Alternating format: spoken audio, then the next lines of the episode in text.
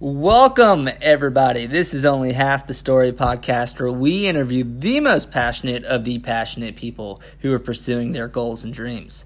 On today's episode, we have Gabe Raban, and him and I go way back. He's a childhood friend of mine, and I'm really excited for everybody to hear his story. It's interesting because at one point in time, he considered himself to be a professional quitter and really turned things around in the last few years. And now is the director of operations of the Chara Group. He's running his own business, is really what that means. And I'm really excited for everybody to hear what he has to say. So without further ado, my name is Andrew Haft. This is Only Half the Story podcast, and let chapter three begin.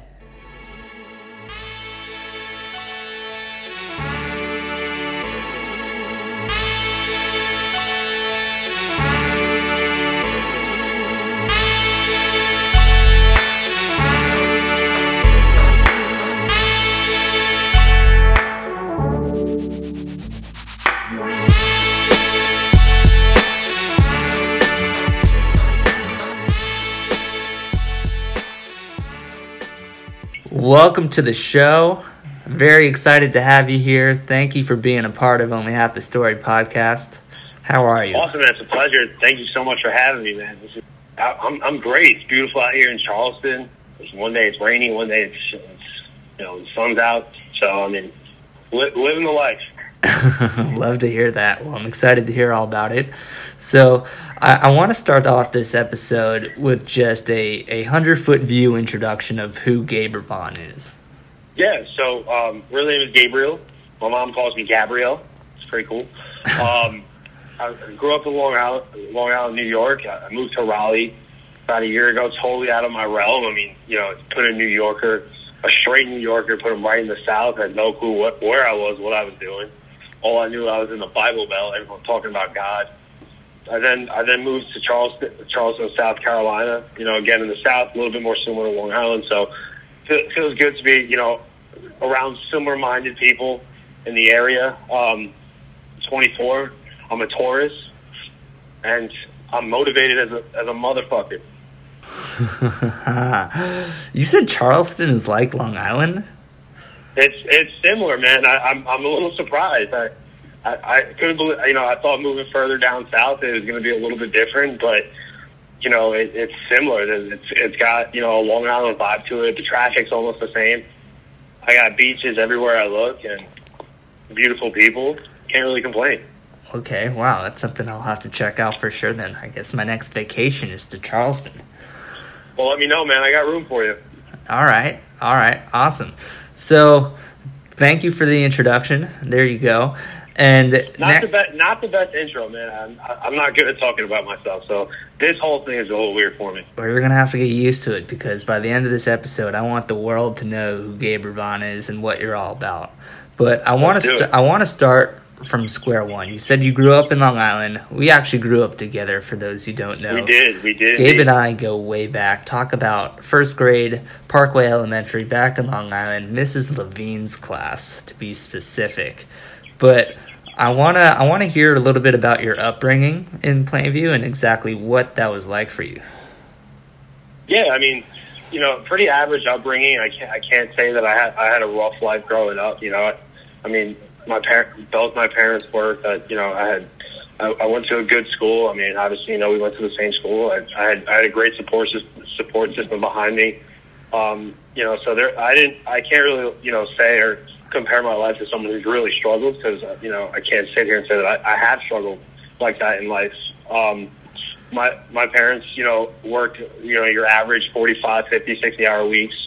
You know, so I was home. I was home with me and my sister a majority of the time by ourselves.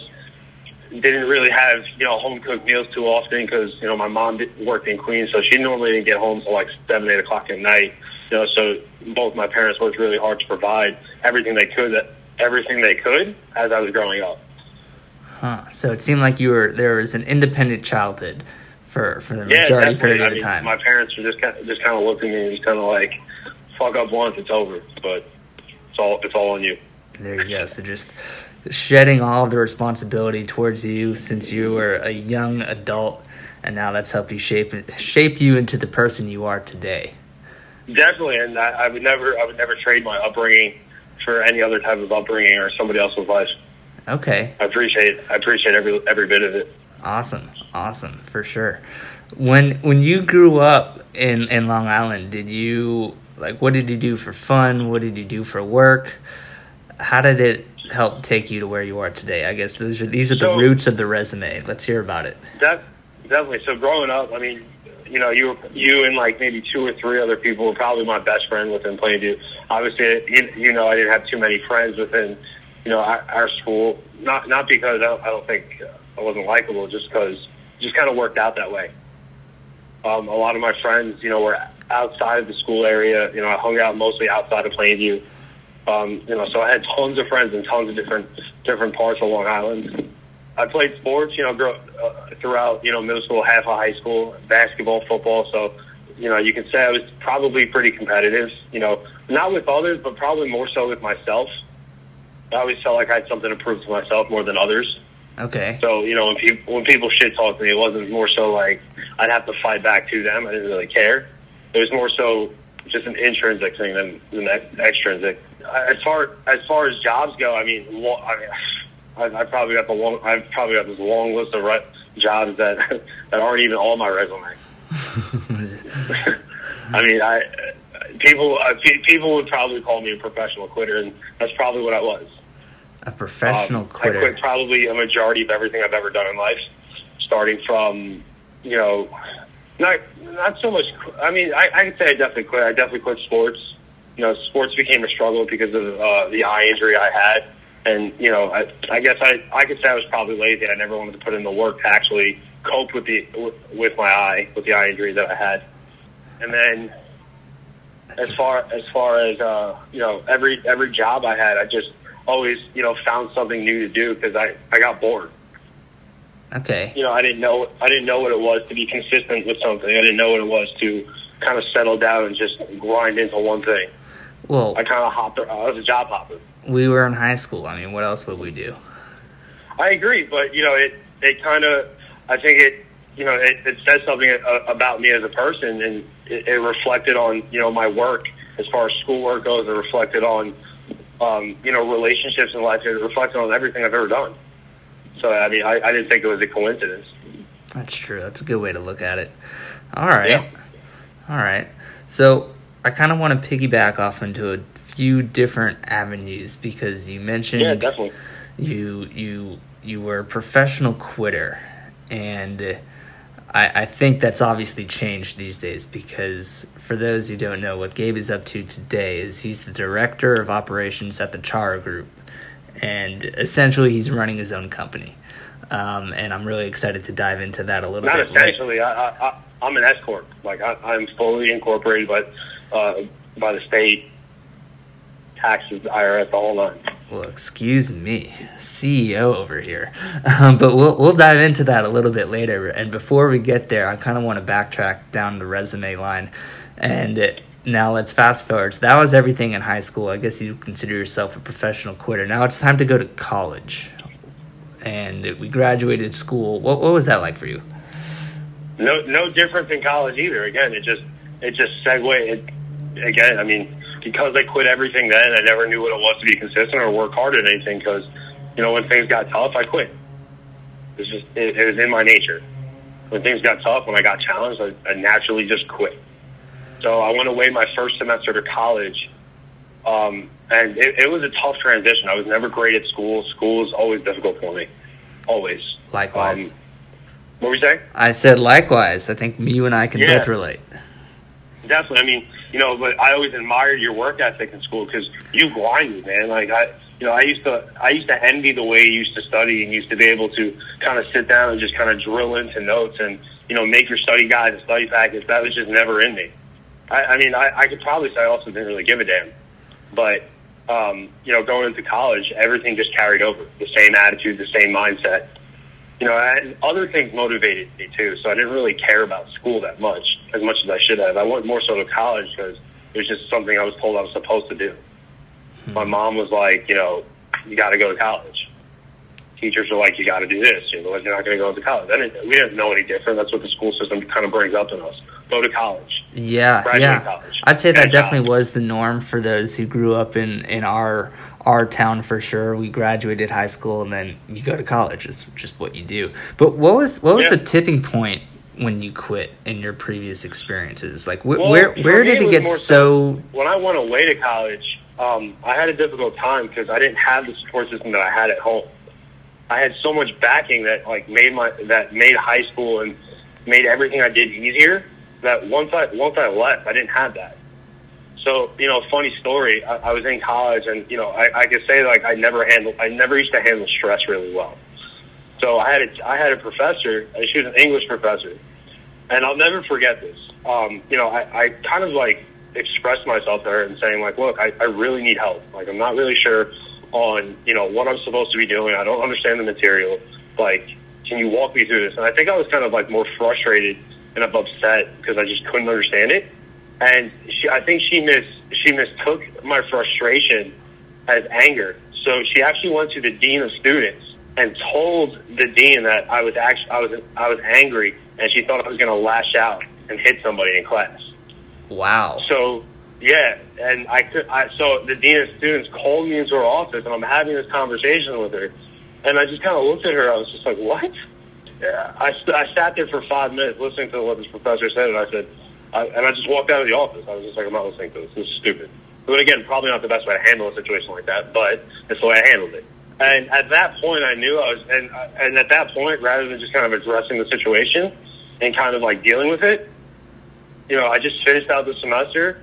I found, you know, I found a way out, and you know, I, I transferred over to Nassau Community College.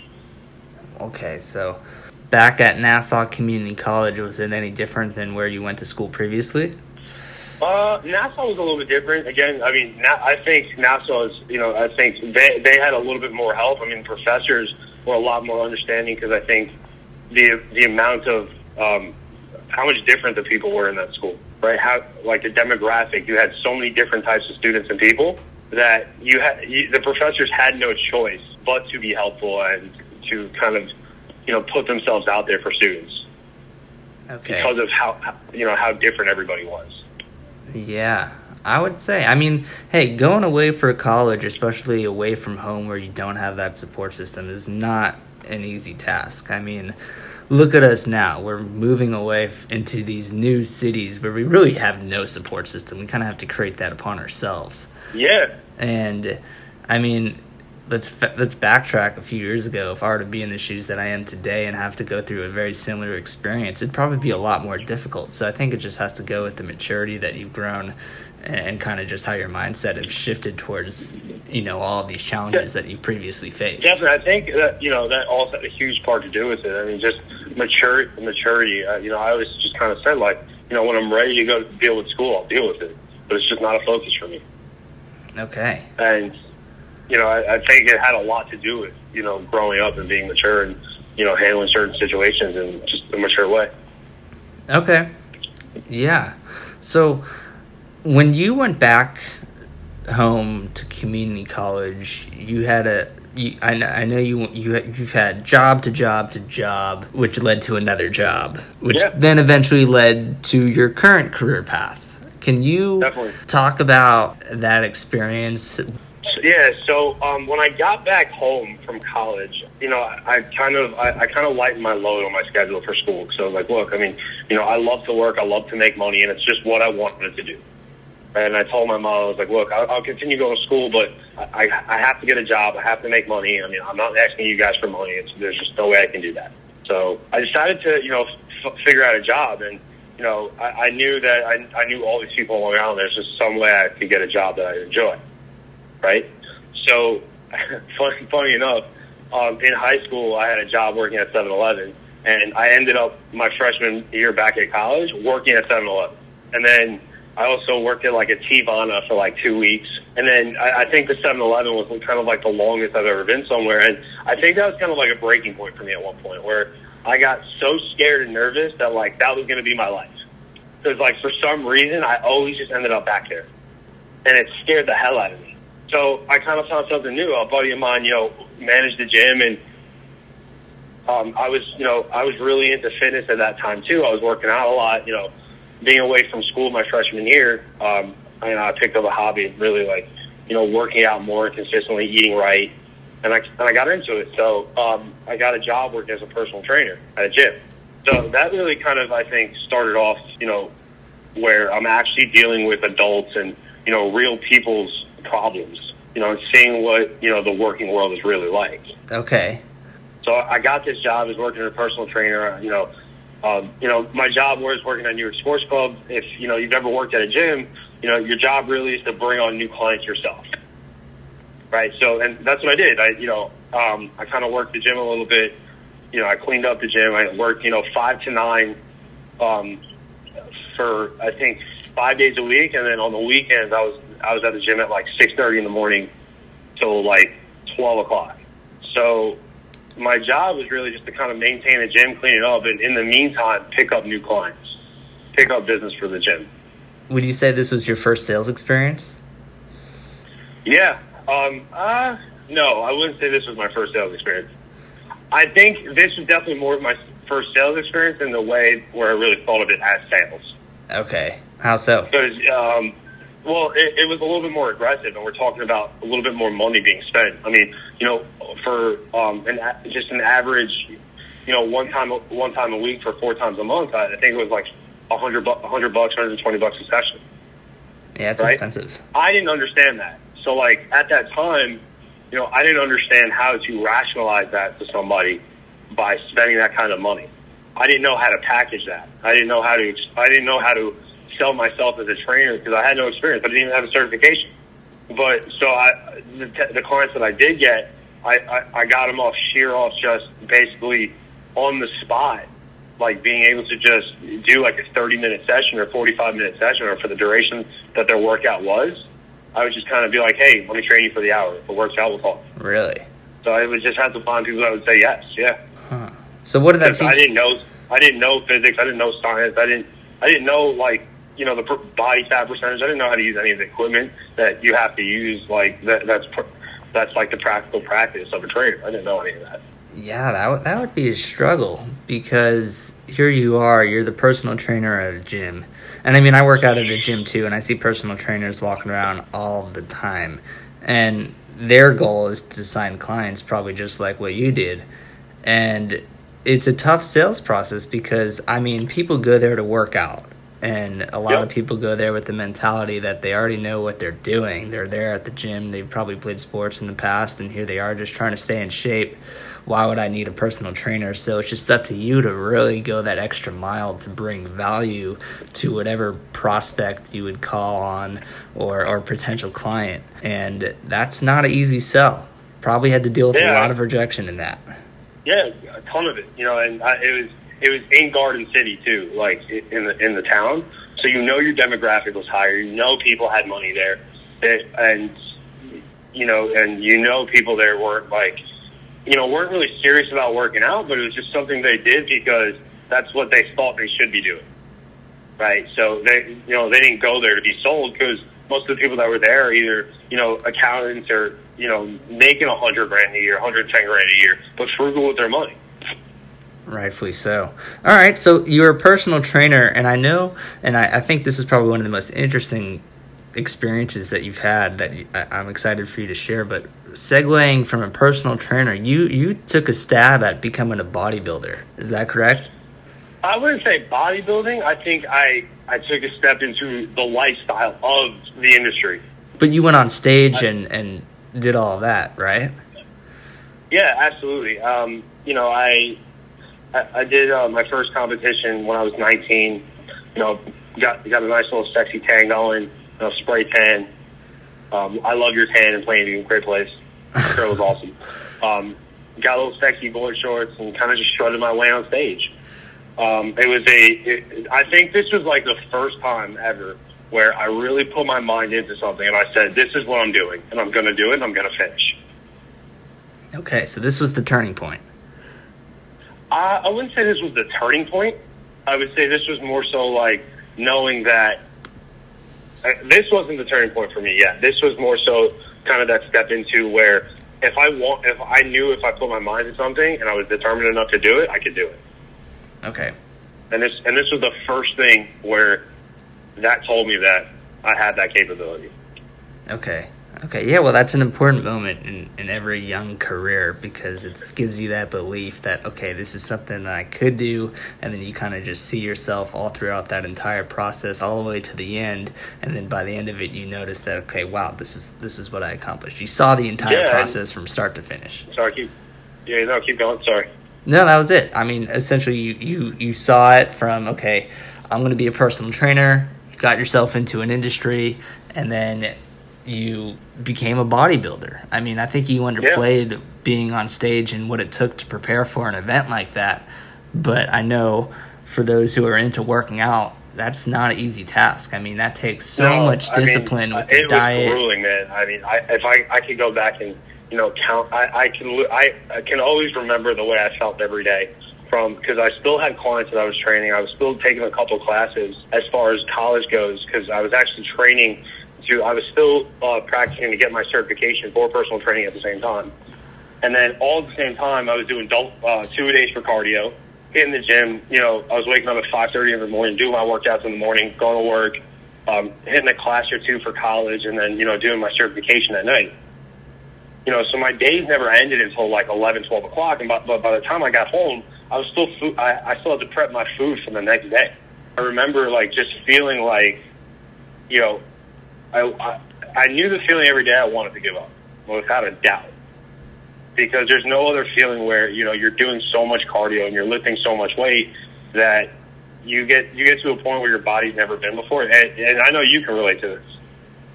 Where Yeah. you're exhausted, you're moody, you're cranky, you feel tired, like literally just standing up, you feel like you're about to fall asleep. Yeah, I, I was a wrestler. I've cut weight. It's not fun.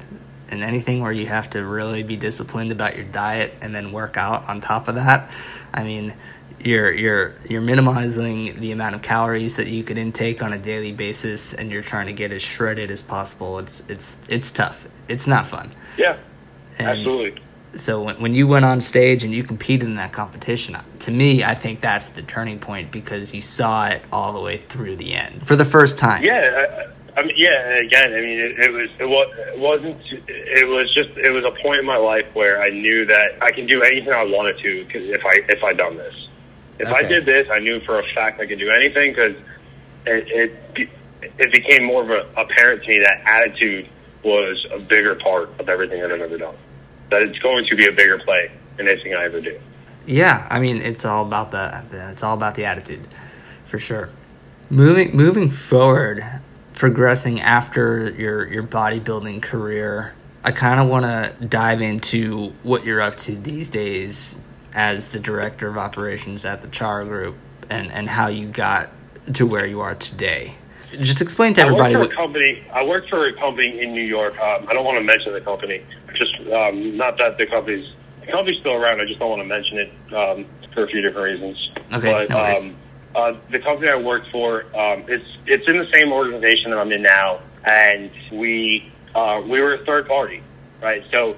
And I think you know something that we forgot to touch on. I think for me, like why why like this career path and why this job made so much sense to me was because it, it was something that I've done before. how so? Um, it was so much similar to, you know, I, I was a, you know, from promoting because I, was- I was a pro, call promoter from like the age of 14 all the way up until like 21. You know, so I worked, you know, doing T nights and then I worked doing 18 overs and then 21 overs.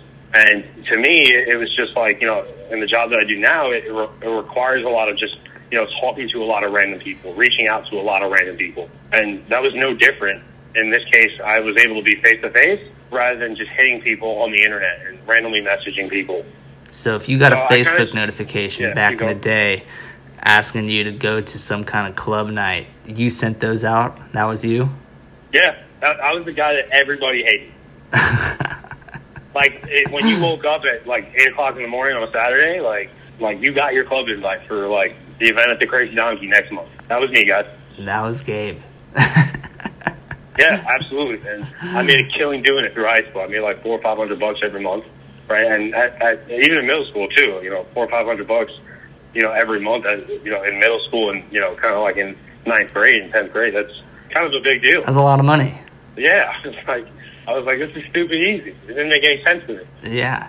So you were a club. I, we did forget to mention that you were a club promoter. That was probably a big critical portion of your career growing up, and what led to you, what led to to what you're doing today. I think you know, for me, it, you know, that was more so a that I took really seriously. That was something that I loved. That was because I was a part of something bigger than just you know getting people to come to come to a club. You know, the company I was a part of. You know, we were all really close and I had a lot of really great mentors who, you know, who taught me, you know, certain skills on how to talk to people and, you know, the things to do to network and build social media and build a platform, build a brand. And I learned all of that growing up. And I think, you know, it, it, it made, you know, kind of what I do now a lot easier because it's so similar. So what do you do today? So today I, I run a company, you know, very similar to, you know, one I worked in New York. Actually, the same company, basically. But I just run my own ICD now, which is an independent contractor distributor. And what we do is, you know, we basically represent, you know, Fortune 500 companies within retailers, helping them drive bottom line and helping, you know, those retailers drive bot- their bottom line. Okay, okay. And, and you're the CEO. You're running your own branch. It's my company. I do all my interviews. I do my hiring. I do my firing. You know, I have a great I have a great admin slash recruiter. Her name's Natasha. She's a saint. I love her. So shout out to Natasha. You're great. But yeah, I mean, it's it's mine.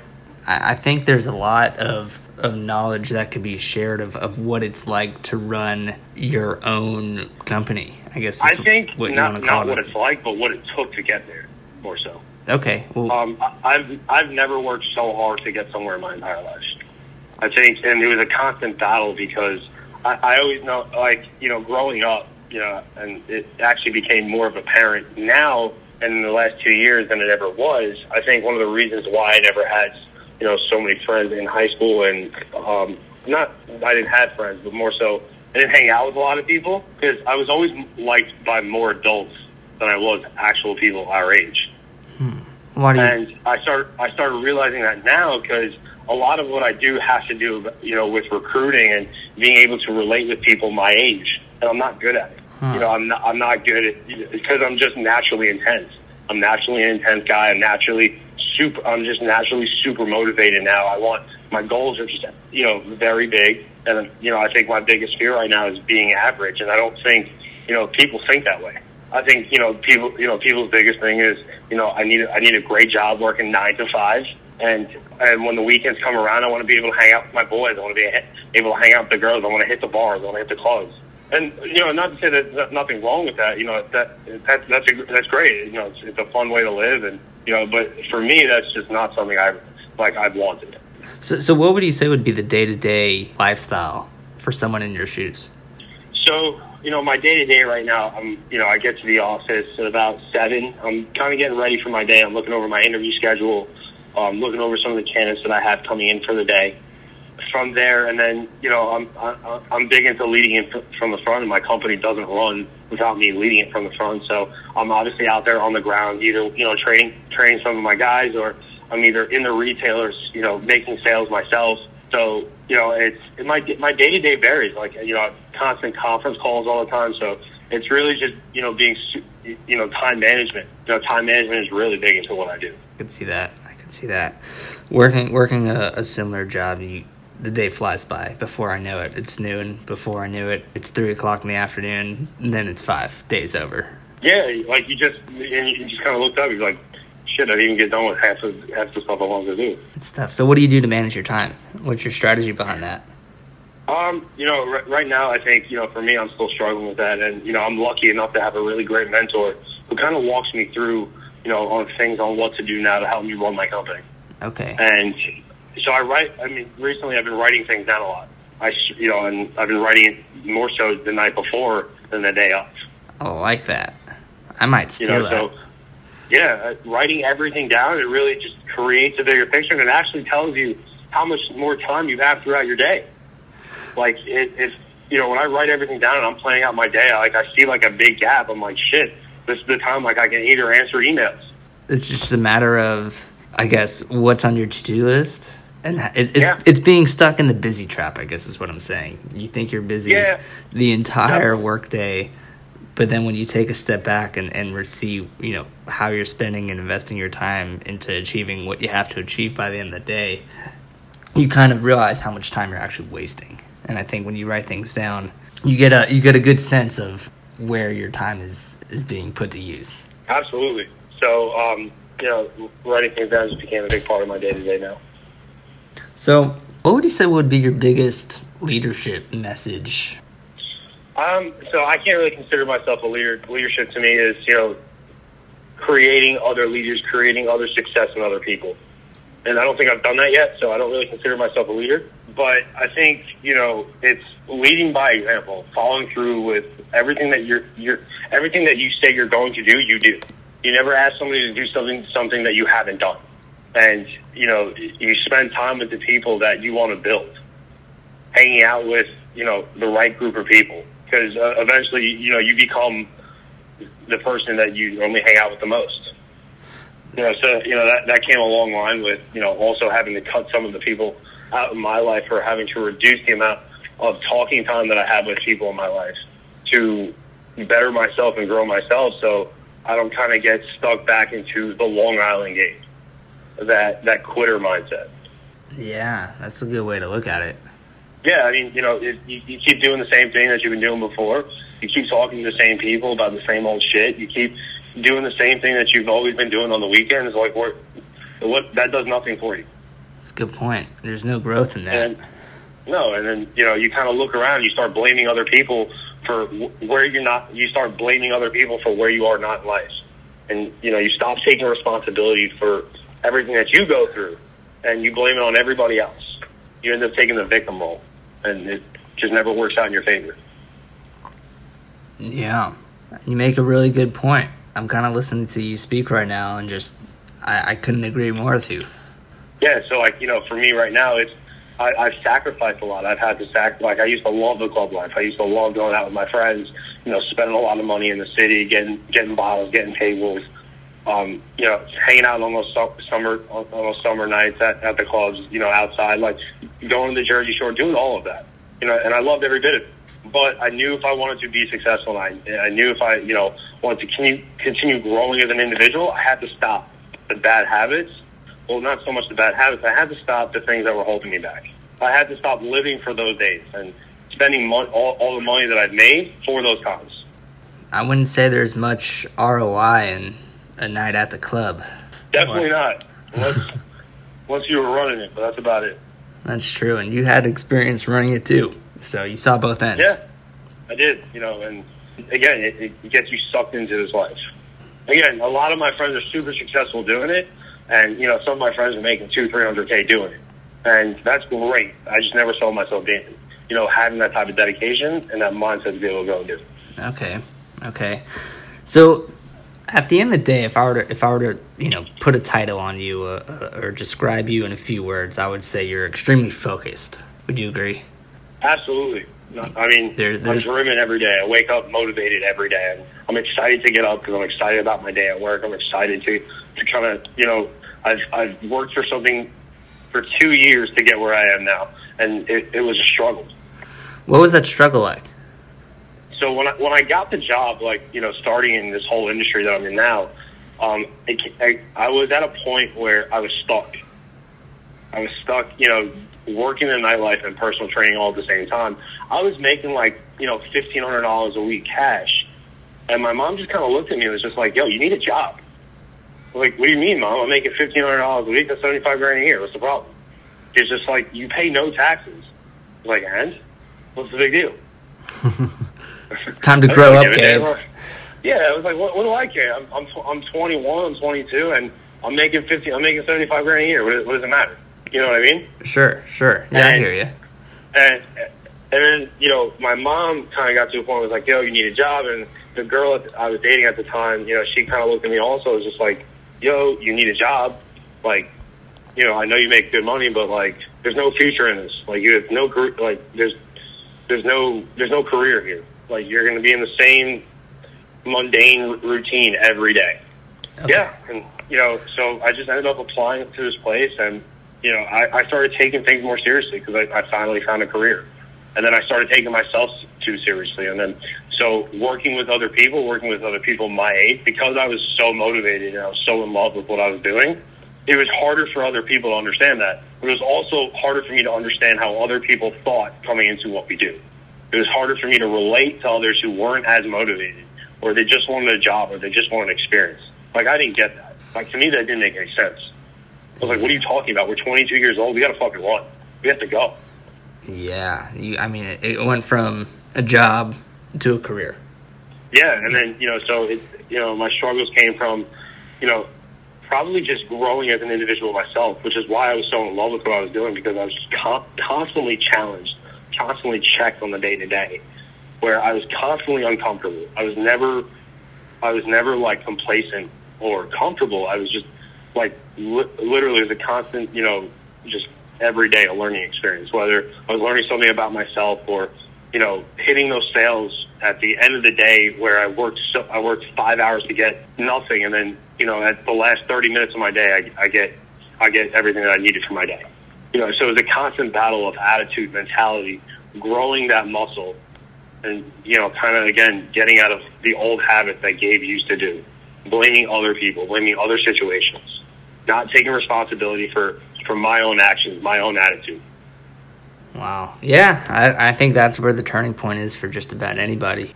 And when you have somebody look at you and straight up say, like, Gabe, you're a selfish prick, and you think about nobody, uh, which is what I was told. I was like, people were just like, you're selfish. Oh, wow. You think about nothing but yourself, and you have a bad attitude. You want, and I was literally just, I was told all of this on one day. I was told, like, I, you know, that I should have been successful just because I thought I should have been. Like, the world owed me something. And, like, no one's ever put it to me like that. No one's ever flat out said to me, like, you know, no one owes you shit. Yeah, I, I think I think that's a great way to put it. Yeah, and you know, I had to learn a lot of skills that I didn't get to get in school. I had to learn how to reach out to other people for help more.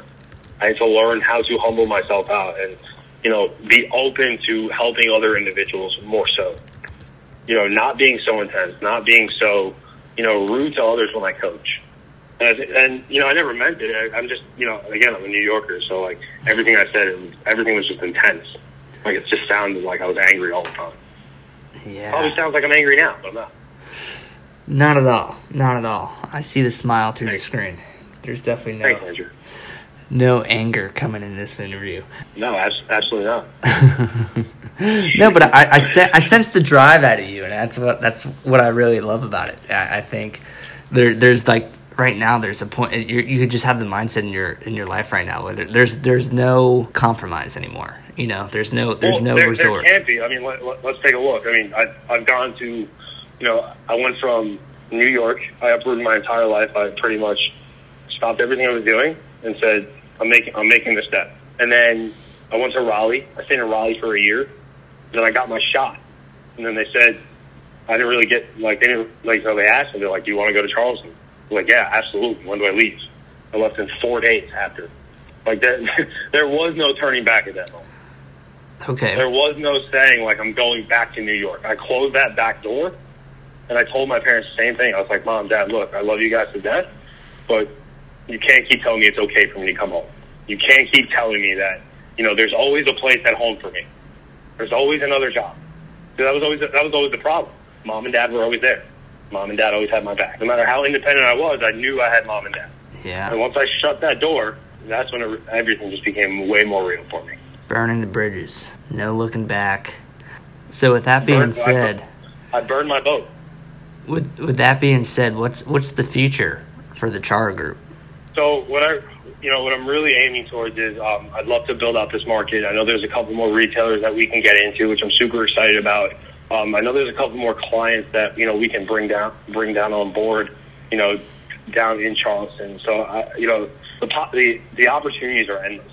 And you know what? I, but more than anything, what I really want is I want to create business partners.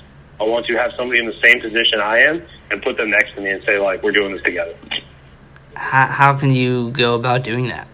Well, we set up qualifications within the company, and you know when someone meets those goals and those expectations, because it's set from the jump, they pretty much get advanced, which is how which is how I got there. I, I hit you know I hit those expectations, I hit certain goals, and I, I got to where I needed to be. And then same goes for somebody else. So I incorporate that individual. I make them a business partner. Yeah, you can't do something like that what you're doing today alone. Not at all. No, and especially when when you want to grow and you want to make a lot of money, it, it doesn't work that way. For sure. Got it. It's got to be a team effort. It's got to be other people involved, other people in play. Okay. So I appreciate you sharing, Gabe, your your your past, your your your day to day, and what you're up to these days, as as running as someone who's running your own business. I I have a few rapid fire questions, if you don't mind. Definitely. When you like I said, how I was saying earlier, how you're you're a very focused person. I don't think there's anything getting in your way these days. But when you are feeling overwhelmed or unfocused just because of the sheer responsibility that you have to deal with, how do you cope with that? I I drop I dropped my pride for a minute and I called it.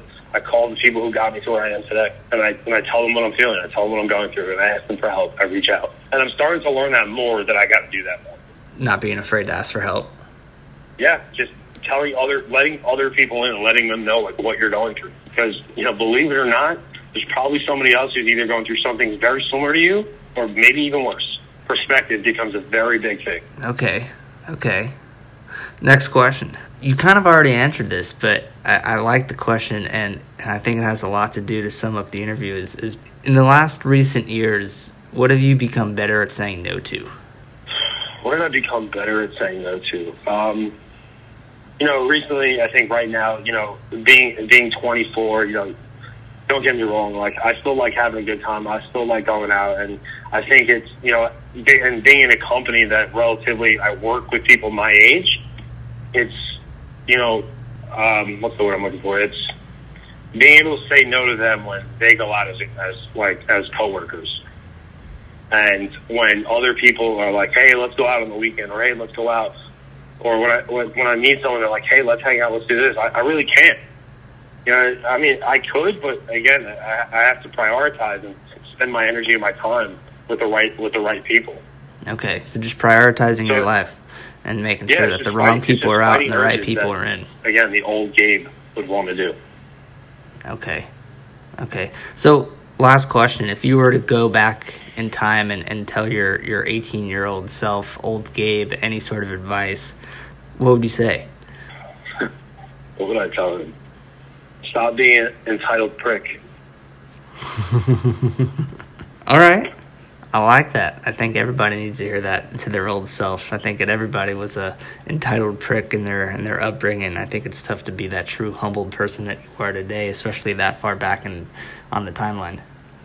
Yeah, absolutely, man. Okay. All right, Gabe. Well, any uh, last parting words before before we end this? No, I think you know this this whole entire uh, interview is one motivational impact. So I don't I don't know if the listeners can handle one more thing, but if I had to say one thing, just be positive, have a good attitude, enjoy life. I love it. I love it. All right, Gabe. Well, I appreciate you coming on board. Uh, thanks for sharing everything, and um, thanks, man. I appreciate it. Yeah, thanks for having me, Andrew. Have a great night, man. All right. See ya. All right. There you have it. That concludes episode three of Only Half the Story podcast with the one and only Gabe Raban. If you're digging the podcast, you know, feel free to shoot us a like, subscribe, or even share it with your friends or family. That'd be kind of cool. Anyhow, my name is Andrew Haft. This is Only Half the Story podcast, and we'll see you next time.